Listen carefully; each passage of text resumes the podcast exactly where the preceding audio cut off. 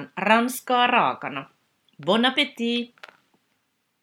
Minä olen Johanna Isosävi, ranskan kielen dosentti ja filosofian tohtori.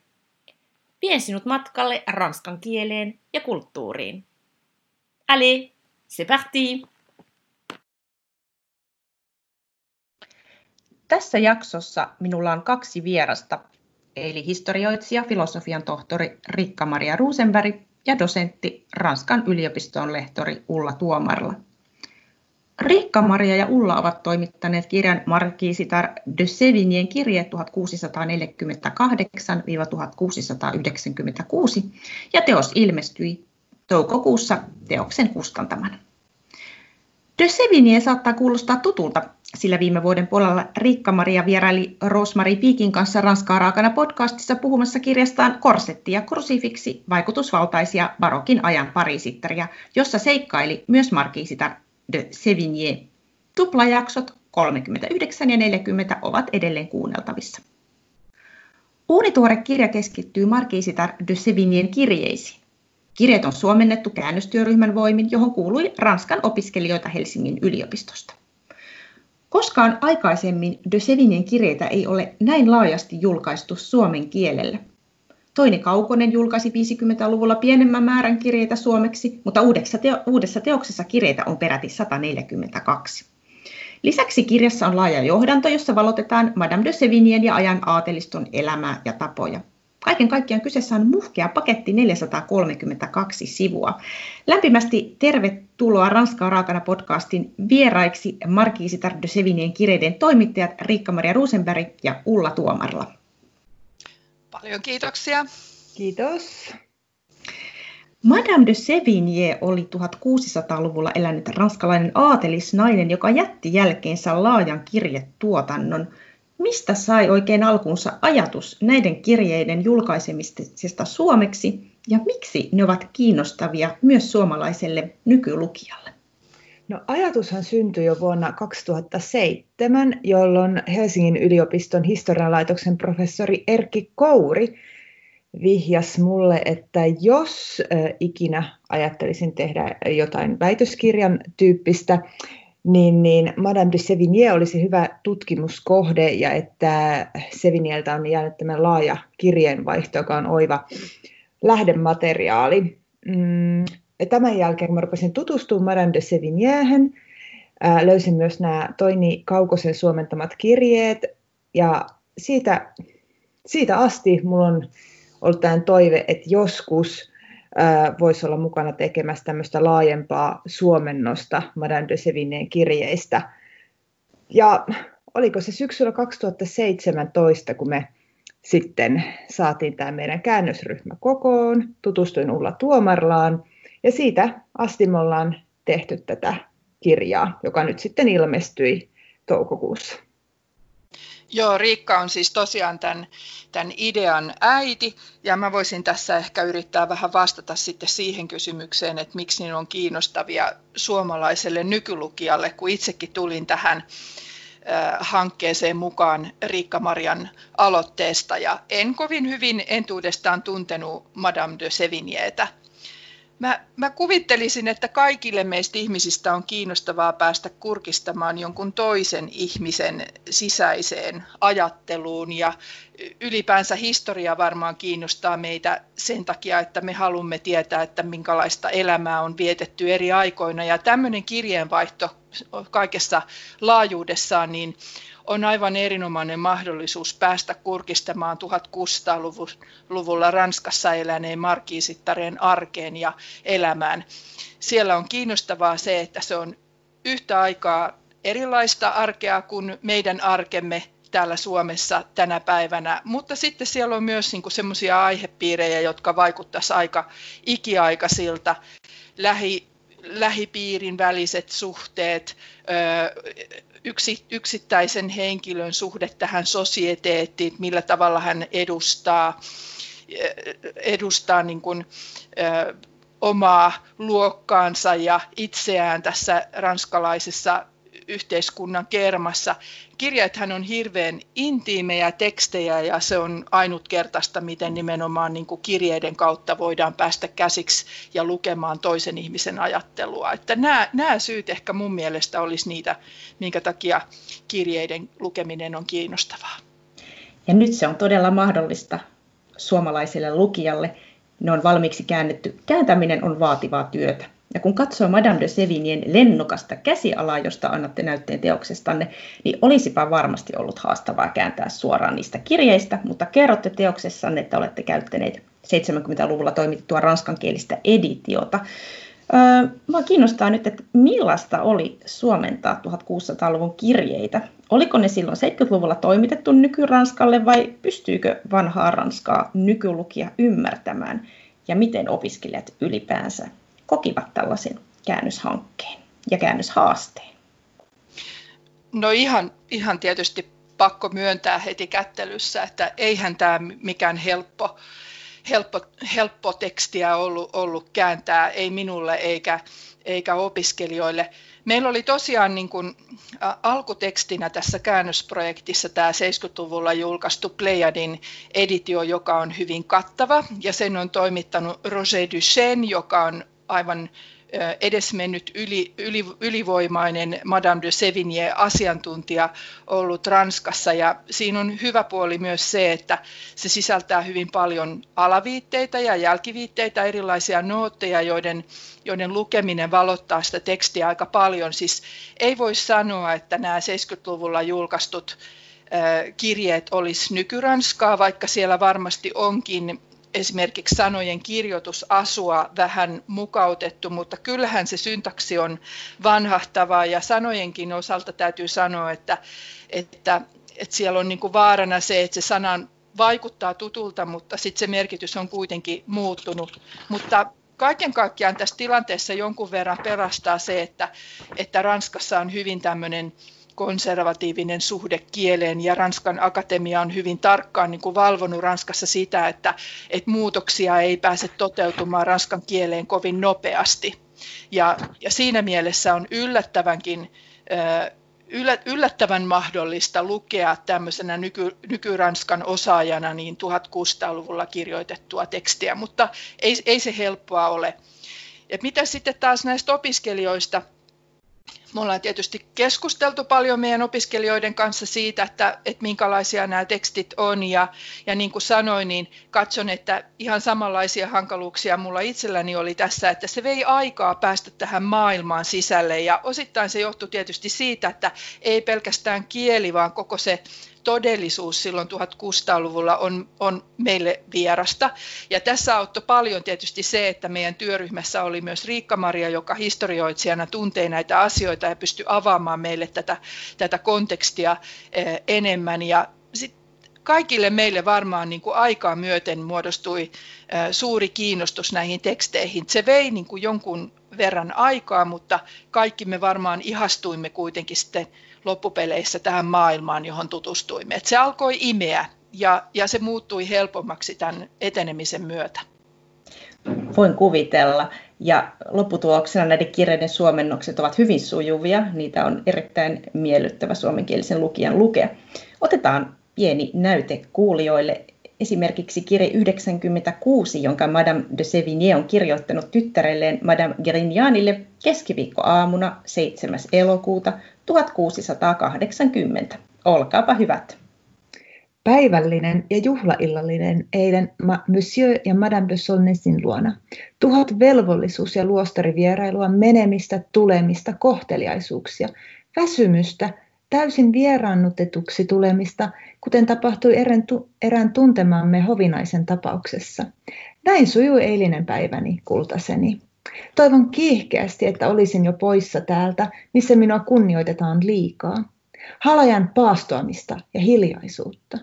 Mieleni ei ole voimissaan, mutta vaikuttaa siltä, että kuluton täällä sen, mitä minulla on neljän sollin kolikkoina, heittämällä ne menemään ja tuhlaamalla ne typeryyksiin. Tämä ei kuitenkaan vie minua perikatoon. Näin eilen varsin mallikkaasti tanssivia miehiä ja naisia. Menuettia ja paspiedia ei tanssita paremmin missään muualla. Juuri kun ajattelin teitä, kuulin erään miehen sanovan melko kovan ääneen takanani. En ole koskaan nähnyt kenenkään tanssivan yhtä hyvin kuin Madame de Grignan. Käännyn ja näin tuntemattomat kasvot. Kysyin häneltä, missä hän oli nähnyt tämän Madame de Grignanin. Teidät oli nähnyt Toulonissa Madame de Cinturionin kanssa ritari de Cissé, Madame Martelin veli. Monsieur Martel järjesti teille juhlat laivallaan. Te tanssitte ja olitte kaunis kuin enkeli. Olin haltioitunut tästä miehestä, mutta kulta parkani, toivoisin, että voisitte ymmärtää tunteet, joita nimenne kuuleminen herättää minussa, ja että minut löydettiin sydämeni salaisuuksien keskeltä hetkenä, jolloin sitä vähiten odotin. Löysin täältä pienen pätkän kirjettä eräälle kunnialliselle miehelle toiselta kunnialliselta mieheltä, joka puhuu niin hauskasti teidän Monsieur Daletin nulikastanne, että halusin lähettää kirjeen teille. Haluaisin, että se ilostuttaa teitä yhtä paljon kuin minua. Hyvästi lapseni, hyvästitte minulle aina kaikkein mieluisin ja loppumattoman hellyyteni kohde. Lopetan näihin sanoihin. Minun täytyy mennä lounaalle Monsieur de Renin luokse. Nämä juhlaateriat ovat aivan loppumattomia. Voi luojani, milloin voin kuolla nälkään ja olla hiljaa. Minulla ei ole enää mitään sanottavaa näille tuhansille ihmisille. Kultaseni, te sanotte, että te ole lainkaan kaunis. Jos asia on näin, teidän on täytynyt laihtua lisää ja olette huijannut minua. Ette siis voinkaan ollenkaan hyvin. Kirjoitan teille Le Rochesta, jonne toivon palaavani huomenna. Syleilen kaikkea ympärillänne, rakas kultaseni. Kiitos Rikka, Maria ja Ulla. Suurin osa Markisittaren kirjeistä, kuten tämä äskeinen, osoitettu tyttärelle, Madame de Grignaanille. Oli muuten kiinnostavaa, että äiti teitittelee näissä kirje- kirjeissä tytärtään. Mutta tosiaan tytär Madame de Grignan äidin suureksi suruksi muutti avioiduttaan kauas Pariisista Etelä-Ranskan Provenceen. Äiti kaipasi tytärtään suorastaan ylitse vuotavasti, ja nykylukijasta voi tuntua yllättävältä, miten äiti kyseli tytä, tyttäreltään intiimeistäkin asioista, halusi puuttua jopa tämän valintoihin. Madame de Sevigné toivoi esimerkiksi, ettei tytär tulisi raskaaksi ja kirjoittaa kirjassa 45 tyttärensä miehestä näin. Syleilen kreiviänne, pidän hänestä vieläkin enemmän silloin, kun hän pysyttelee omassa huoneistossaan pikemmin kuin teidän huoneissanne. Kirjassaan 22 Markisitar puolestaan kirjoittaa tyttärelleen näin. Ette kirjoita, oletteko sairaana vai terveinä. On olemassa kysymyksiä, joihin tulee vastata. Ja sairaala Markisitar tarkoitti olla raskaana. Ja tuossa äskeisessä kirjeessäkin jo viitattiin siihen, että voiko, voiko tytär hyvin vai ei. Mitä nämä kirjeet kertovat äidin ja tyttären suhteesta ja miksi Madame de Sevigny ei tahtonut tyttärensä tulevan raskaaksi? No, Madame de Sevignien suhde tyttärensä oli varsin intensiivinen. Se muistuttaa tämmöistä jopa läheisriippuvaista suhdetta. Mehän ei tiedetä, että miten Madame de Sevigny oli suhtautunut tyttärensä ennen tämän avioliittoa, koska tämä laaja ja yksityiskohtainen kirjeenvaihto alkoi alko tyttären kanssa vasta siinä vaiheessa, kun Madame de Grignan muutti Greivi de Grignanin kanssa Provenceen. Mm, sitä, meillähän ei ole mitään varmaa tietoa, miksi, miksi Madame de Sevigny ei halunnut, halunnut, että tytär tulee raskaaksi. Me voidaan vain spekuloida näitä syitä. Mm, Madame de Sevigny itse vaikuttaa naiselta, joka ei varsinaisesti niin kuin, äh, nauttinut avio, aviollisista velvollisuuksista.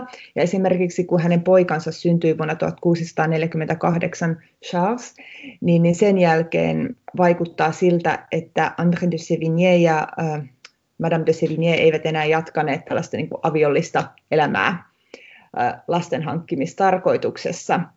Voihan tietenkin olla, että Madame de Sévigné ei ollut ikinä kyennyt niin kuin saamaan nautintoa mutta myös hänen kasvatuksensa, tai yleensäkin tyttöjen kasvatus 1600-luvulla korosti siveyttä, eikä niinkään tällaista niin kuin, tämmöistä vapaata suhtautumista seksuaalisuuteen. Lisäksi täytyy muistaa, että 1600-luvulla raskauksiin ja synnytyksiin liittyy äärimmäisen paljon riskejä. No, kuten nykypäivänäkin, mutta jos nämä riskit toteutui ja tuli komplikaatioita, niin 1600-luvulla oli äärimmäisen vähän keinoja, millä, millä niin kuin voitiin vastata näihin ongelmiin. Ja lapsivuodekuolleisuus oli myös normaalia. Sitten vaikuttaa siltä, että Madame de Grignanin aviomiehellä oli myös syfilis ja, ja varmasti myös tämä, tämä seikka on niin kuin ajanut Madame de Sevignetä patistaan tytärtään pysymään niin kuin erossa miehensä huoneista. Mutta joka tapauksessa kirjeestä käy hyvin selväksi, selväksi, selväksi, että Madame de Sévigné oli tällainen nainen, joka halusi puuttua ei ainoastaan Madame de Grignanin elämään, vaan koko Madame de Grignanin ja Monsieur de Grignanin huonekunnan elämään. Palvelijoiden, miten palvelijat käyttäytyvät, mitä palvelijat olisi, olisi tullut tehdä lasten lastensa elämään. Eli välillä äh, on hyvin ahdistavaakin lukea, kuinka Madame de Sévigné kertoo mielipiteitään ja neuvojaan tyttärelleen. Joo, mä ihan anteeksi, samaa mieltä olen, että, että pääsyy tässä varmaan on se, että, että tytär on äidin silmäterä ja ja näissä kirjeissä on juuri kysymys siitä, että ylläpidetään tätä ajatusten vaihtoa tilanteessa, jossa välillä on useita satoja kilometrejä. Ja se on niin kuin se syy, minkä takia kirjeitä kirjoitetaan. Ja kirjeenvaihtohan on aika intensiivistä, että usein Madame de Sevigné kirjoittaa joka päivä tyttälle, tyttärelleen kirjeen ja ehkä sitten oli ajateltavissa, että jos tyttärellä on paljon näitä lapsia ja huolettavia, niin sitä aikaa myös tähän kirjeenvaihtoon jää sitten vähemmän, mutta ennen kaikkea nämä terveydelliset huolet on varmasti tässä ollut, ollut niin kuin pääsyy olla huolissaan siitä, että jos tytär on raskaana. No Markisitar kuvasi kirjeissään paljon hovin ja seurapiirien elämää. Hän tosiaan vieraili hovissakin. Oli hienoja syöminkejä ja kuten kuulimme, kun Riikka-Maria Ulla lukivat meille yhden kirjeen, Madame de Sevigné jopa valitti, että nämä juhlaateriat ovat aivan loppumattomia. Milloin voin kuolla nälkään? No välillä hänen kirjeissä kuvatut tapahtumat olivat myös dramaattisia, kuten esimerkiksi hovinkokin Vatelin itsemurha ja Nicolas Fouquet eli aurinkokuninkaan valtiontalouden yliintendentin oikeudenkäyntiraportit.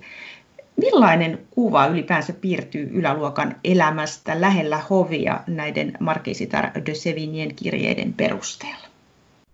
No äkkiseltään voisi kuvitella, että, että yläluokan elämä oli huvitusta huvituksen perään. Mutta näinhän se ei sitten kuitenkaan ollut. Toki tällä niin kuin seuraelämällä oli hyvin tärkeä merkitys tämän niin kuin oman imakon ja kunniallisen, kunniallisen maineen luomisessa, koska se oli, ne oli tilaisuuksia, missä sä pystyit ää, esittämään itsesi tietyssä valossa ja niin kuin peilaamaan itsesi muita vertais, muiden vertaisten kanssa. Mutta sitten jos ajatellaan näitä Madame de Sevignen kirjeitä, niin sieltä paljastuu tämä toinen todellisuus, että se oli todella raadollistakin tämä yläluokan elämä. Mm, Madame de Sevigny kirjoittaa myös yhdestä kanssasisarestaan Bretannien säätykokouksen aikoihin. Et silloin säätykokouskin oli siellä totta kai pidettiin näitä kokouksia, mutta siihen liittyy äärettömän paljon erilaisia juhlallisuuksia. Niin tämä kanssasisar oli tullut Madame de Sevinen luo ja heittäytynyt vaan sängylle ja alkanut saman tien nukkumaan, koska hän oli niin nääntynyt kaikkien näiden tilaisuuksien jälkeen. Mm.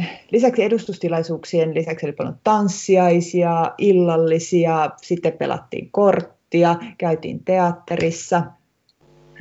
Ja, ja mutta sitten täytyy myös muistaa, että tämä oli hyvin kallista. Ja tämän niin kuin monet aate, aateliset joutuivat myös tällaiseen taloudellisiin ongelmiin, koska tämä seur, yläluokan seuraelämä vaati aivan mielettömästi varoja. Ja tämä näkyy myös Madame de Sevigneen omassa taloudenpidossa.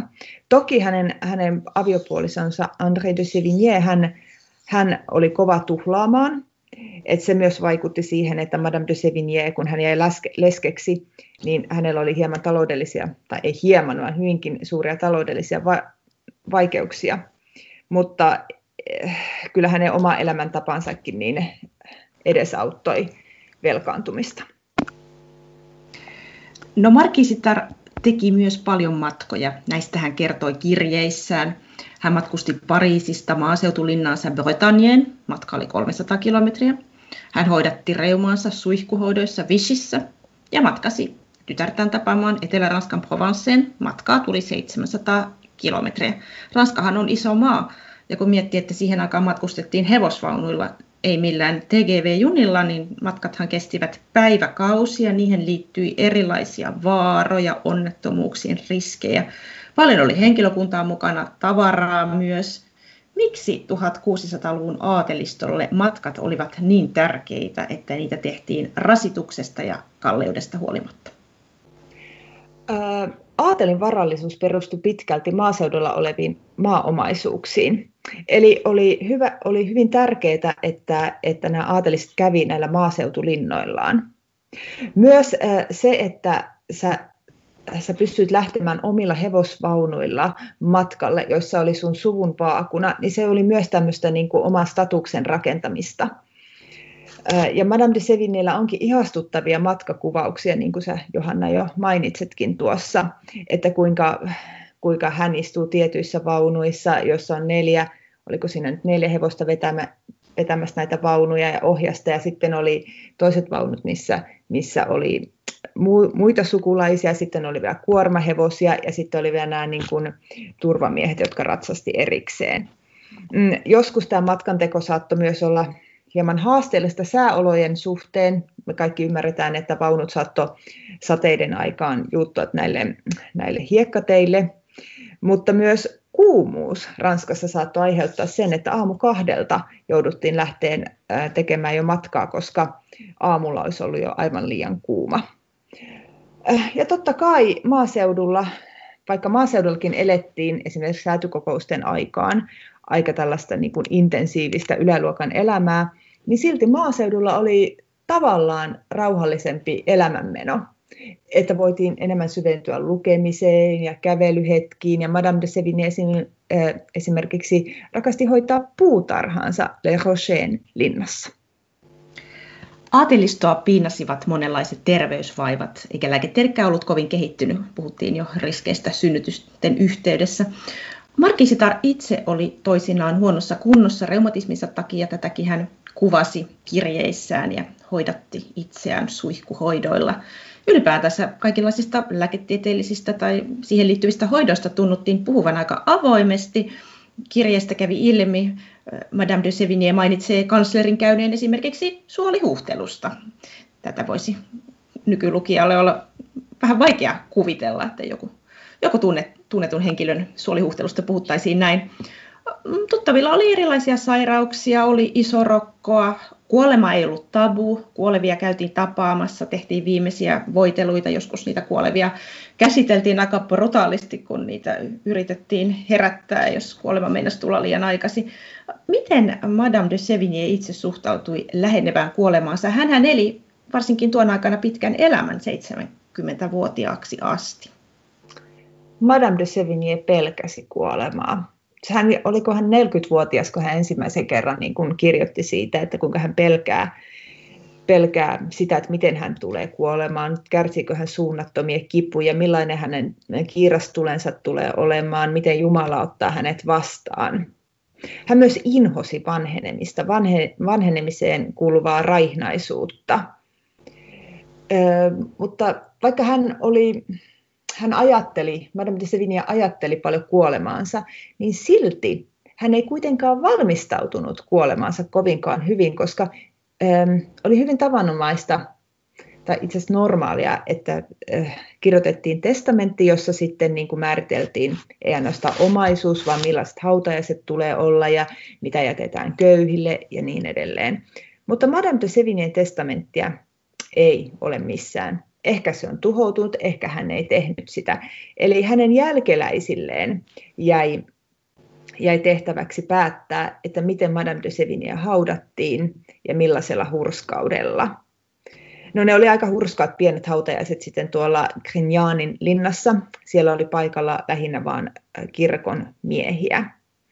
Mutta sen voisi ehkä voisi vielä sanoa tästä Madame de Sevignien niin kun kuolemaan liittyy, no sehän liittyy kuolemaan tähän kuole, äh, Ranskan suuren vallankumouksen aikana. Nämä vallankumoukselliset tunkeutuvat tänne Grignanin linnaan ja myös tänne kappelin kryptaan, mihin Madame de Sevigné oli haudattu, avasivat, avasivat tämän haudan ja kiskoivat sieltä nämä Madame de Sevigneen maalliset jäänteet ulos että tämä olisi varmasti Madame de Sevignétä itseään kauhistuttanut, että mitä hänelle sitten tai hänen maallisille jäänteilleen tapahtui sata vuotta myöhemmin. No, Mä, aivan varmasti. Ei, Joo, sano Paula. Ehkä lisäisin tuohon vielä, että, että vaikka, vaikka siis äh, Madame de Sevigné pelkää kuolemaa ja kuolema on eri tavalla niin kuin läsnä näiden ihmisten elämässä silloin 1600-luvulla, että he, he tapaavat kuolevia ja he kohtaavat ikäviä sairauksia ja ihmisiä tosiaan kuolee siinä ympärillä aika odottamattakin välillä, niin, niin silti mä aistin niin kuin niissä kirjeissä sellaista, sellaista niin kuin, ö, sydämen viisautta, että Madame de Sevigné huolehtii ensinnäkin terveydestään ihan jatkuvasti ja hän on myös niin kuin, rakentanut itselleen niin semmoisen jumalsuhteen, että hän huolehtii uskonnollisista velvoitteistaan ja siinä mielessä mä niin kuin sanoisin, että, että hän niin kuin jollain tavalla niin kuin hyväksyy oman kuolevaisuutensa ja on tehnyt niin kuin kaikkensa sen eteen, että asiat sujuisi hyvin. Semmoinen kypsyys näistä kirjeistä välittyy. Aivan. Mietin tätä teosta lukiessani Madame de Sevigneen motiiveja ylipäänsä kirjeiden kirjoittamiselle. Kirjassa 23 hän toteaa näin, kirjoittaminen helpottaa aina oloani, en pyydä siltä muuta. Et ehkä kirjoittaminen tosiaan oli hänelle myös jonkinlaista terapiaa. Nykyään kun ajatellaan kirjesalaisuus, se on aika vahva juttu, että kirja on niin yksityinen asia. Siihen aikaan aika oli toinen. Kuinka julkisia kirjeet tuohon aikaan olivat. Olivatko Madame de Sevignien kirjeet tarkoitettu vastaanottaja laajemmalle lukijakunnalle jo silloin? Varmasti tämä kirjoittaminen oli terapiaa Madame de Sevignielle. Öö, mutta nuo kirjeet ei ollut niin yksityisiä kuin 1600-luvulla, kuten ne on nykyaikana. Toki Madame de Sevigné varmastikin kirjoitti pelkästään ajatellen tytärtään, mutta samalla hän tiesi, että, että salongeissa oli tapana lukea äh, ihmisten toisilleen lähettämiä kirjeitä. Mutta, mutta samaan aikaan voisi kuvitella, että koska oli tämmöinen tapa, että näitä kirjeitä luetaan salongeissa, että Madame de Sevigné myös ennakoi tätä. Eli tässä on saattanut vaikuttaa siihen, että mitä hän kirjoitti, ja hän on saattanut jättää jotain pois kirjeistään, tai sitten hän on saattanut muokata kirjeitä sillä tavalla, että ne on edullisia hänelle itselleen. Ja mä luulen, että Madame de Sevigny olisi kuitenkin järkyttynyt siitä ajatuksesta, että vielä jonain päivänä kaikki hänen kirjeensä, ne mitkä on säästynyt, että ne painetaan kir- kirjoiksi, joita kuka tahansa saa lukea. Just näin. Näitä, näitä ei tosiaankaan kirjoitettu alun perin julkaistavaksi ja, ja vaikka on totta, että kirjeitä luettiin salongeissa, niin kyllähän siellä välillä on semmoisia huomioita ihan, ihan niissä teksteissä, joissa sanotaan, että tätä tietoa toivon, että ette, ette, ette, ette levitä tyttäreni ja, ja siis että on siellä jonkun verran myös tämmöisiä niin kuin perhesalaisuuksia. Ja sitten ehkä, ehkä joistakin asioista puhutaan hieman sillä tavalla peitellen, että esimerkiksi näitä perhepiirin sairauksia, että jos ne nyt varsinkin oli näitä sukupuolitauteja niin kuin epäillään, niin ei niistä aina ihan, ihan suoraan niissä kirjeissä puhuta, mutta tosiaan, että mikä on se syy, miksi, miksi kirje, kirjeenvaihto on näin intensiivistä, niin kyllä se on varmasti niin kuin perimmältään se tarve pitää tyttäreen yhteyttä, semmoinen psykologinen tarve, mutta sen lisäksi näissä kirjeissähän on aika paljon semmoisia niin arkisia asioita, että hoidetaan vähän niin kuin rahajuttuja ja kerrotaan kuulumisia Ranskan hovista ja ylipäänsä niin kuin tästä yhteiskunnan kermasta. Että siellä on hyvin erilaista asiaa, että sisällöllisesti nämä on aika, aika rikkaita. Toisaalta se on niin kuin tätä uutisten kerrontaa, tämä kirjeenvaihto, ja toisaalta se on sitten tätä sielunhoitoa, että äidillä on tarve eh, ylläpitää tätä yhteyttä kaukana asuvaan tyttärensä. Niinpä, mutta ei, ei varmasti Markiisitar voinut ikinä kuvitella, että jonain päivänä tämä kirjakokoelma ilmestyykin suomenkin kielellä. Ei varmasti. että mitäpä ajattelisi, sitä ei tiedä, mutta näin korona-aikaa Ranskassa on kiertänyt sosiaalisessa mediassa myös väärennöskirja, jonka Markiisitar olisi muka kirjoittanut tyttärelleen karanteenissa influenssaepidemian aikaan. Mutta tämä kirja oli hyvin helppo todeta väärennökseksi, sillä se sisälsi lukuisia historiallisia virheitä. Mitä ajattelette siitä, että tänäkin päivänä Madame de Sevignen kirjeiden inspiroimana tehdään tällainen pastissi?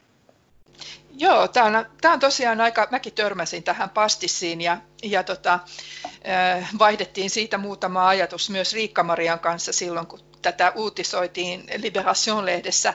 Tämä on tosiaan mielenkiintoista, että tämmöinen pastissi on, on niin kuin tehty. Ja mun mielestä se kertoo siitä, just tavallaan niin kuin tiettyjen asioiden ikiaikaisuudesta, että nyt, nyt niin kuin, ö, tässä pandemiatilanteessa, jossa edelleenkin elämme, niin, niin moni ihminen on kiinnostunut siitä, että millä tavalla nämä pandemiatilanteet on eletty ja hoidettu ja ohitettu aikaisemmin historiassa ja me olemme tulleet tietoisiksi siitä, että tämä ei ole ainutkertaista historiassa.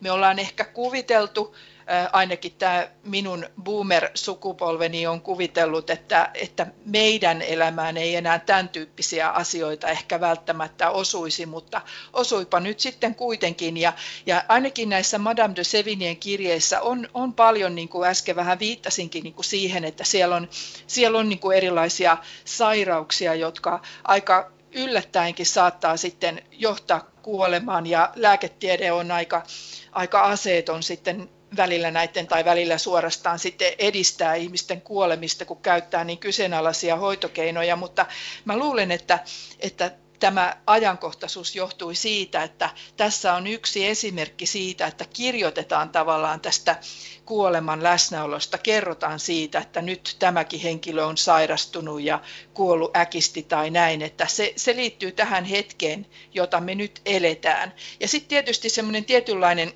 eristyneisyys, mitä Madame de Sevignékin harjoittaa, että hän menee sinne sinne Bretanyeen ja on siellä pitkiä aikoja, että tässä ajassa on ehkä myös sellaisia piirteitä.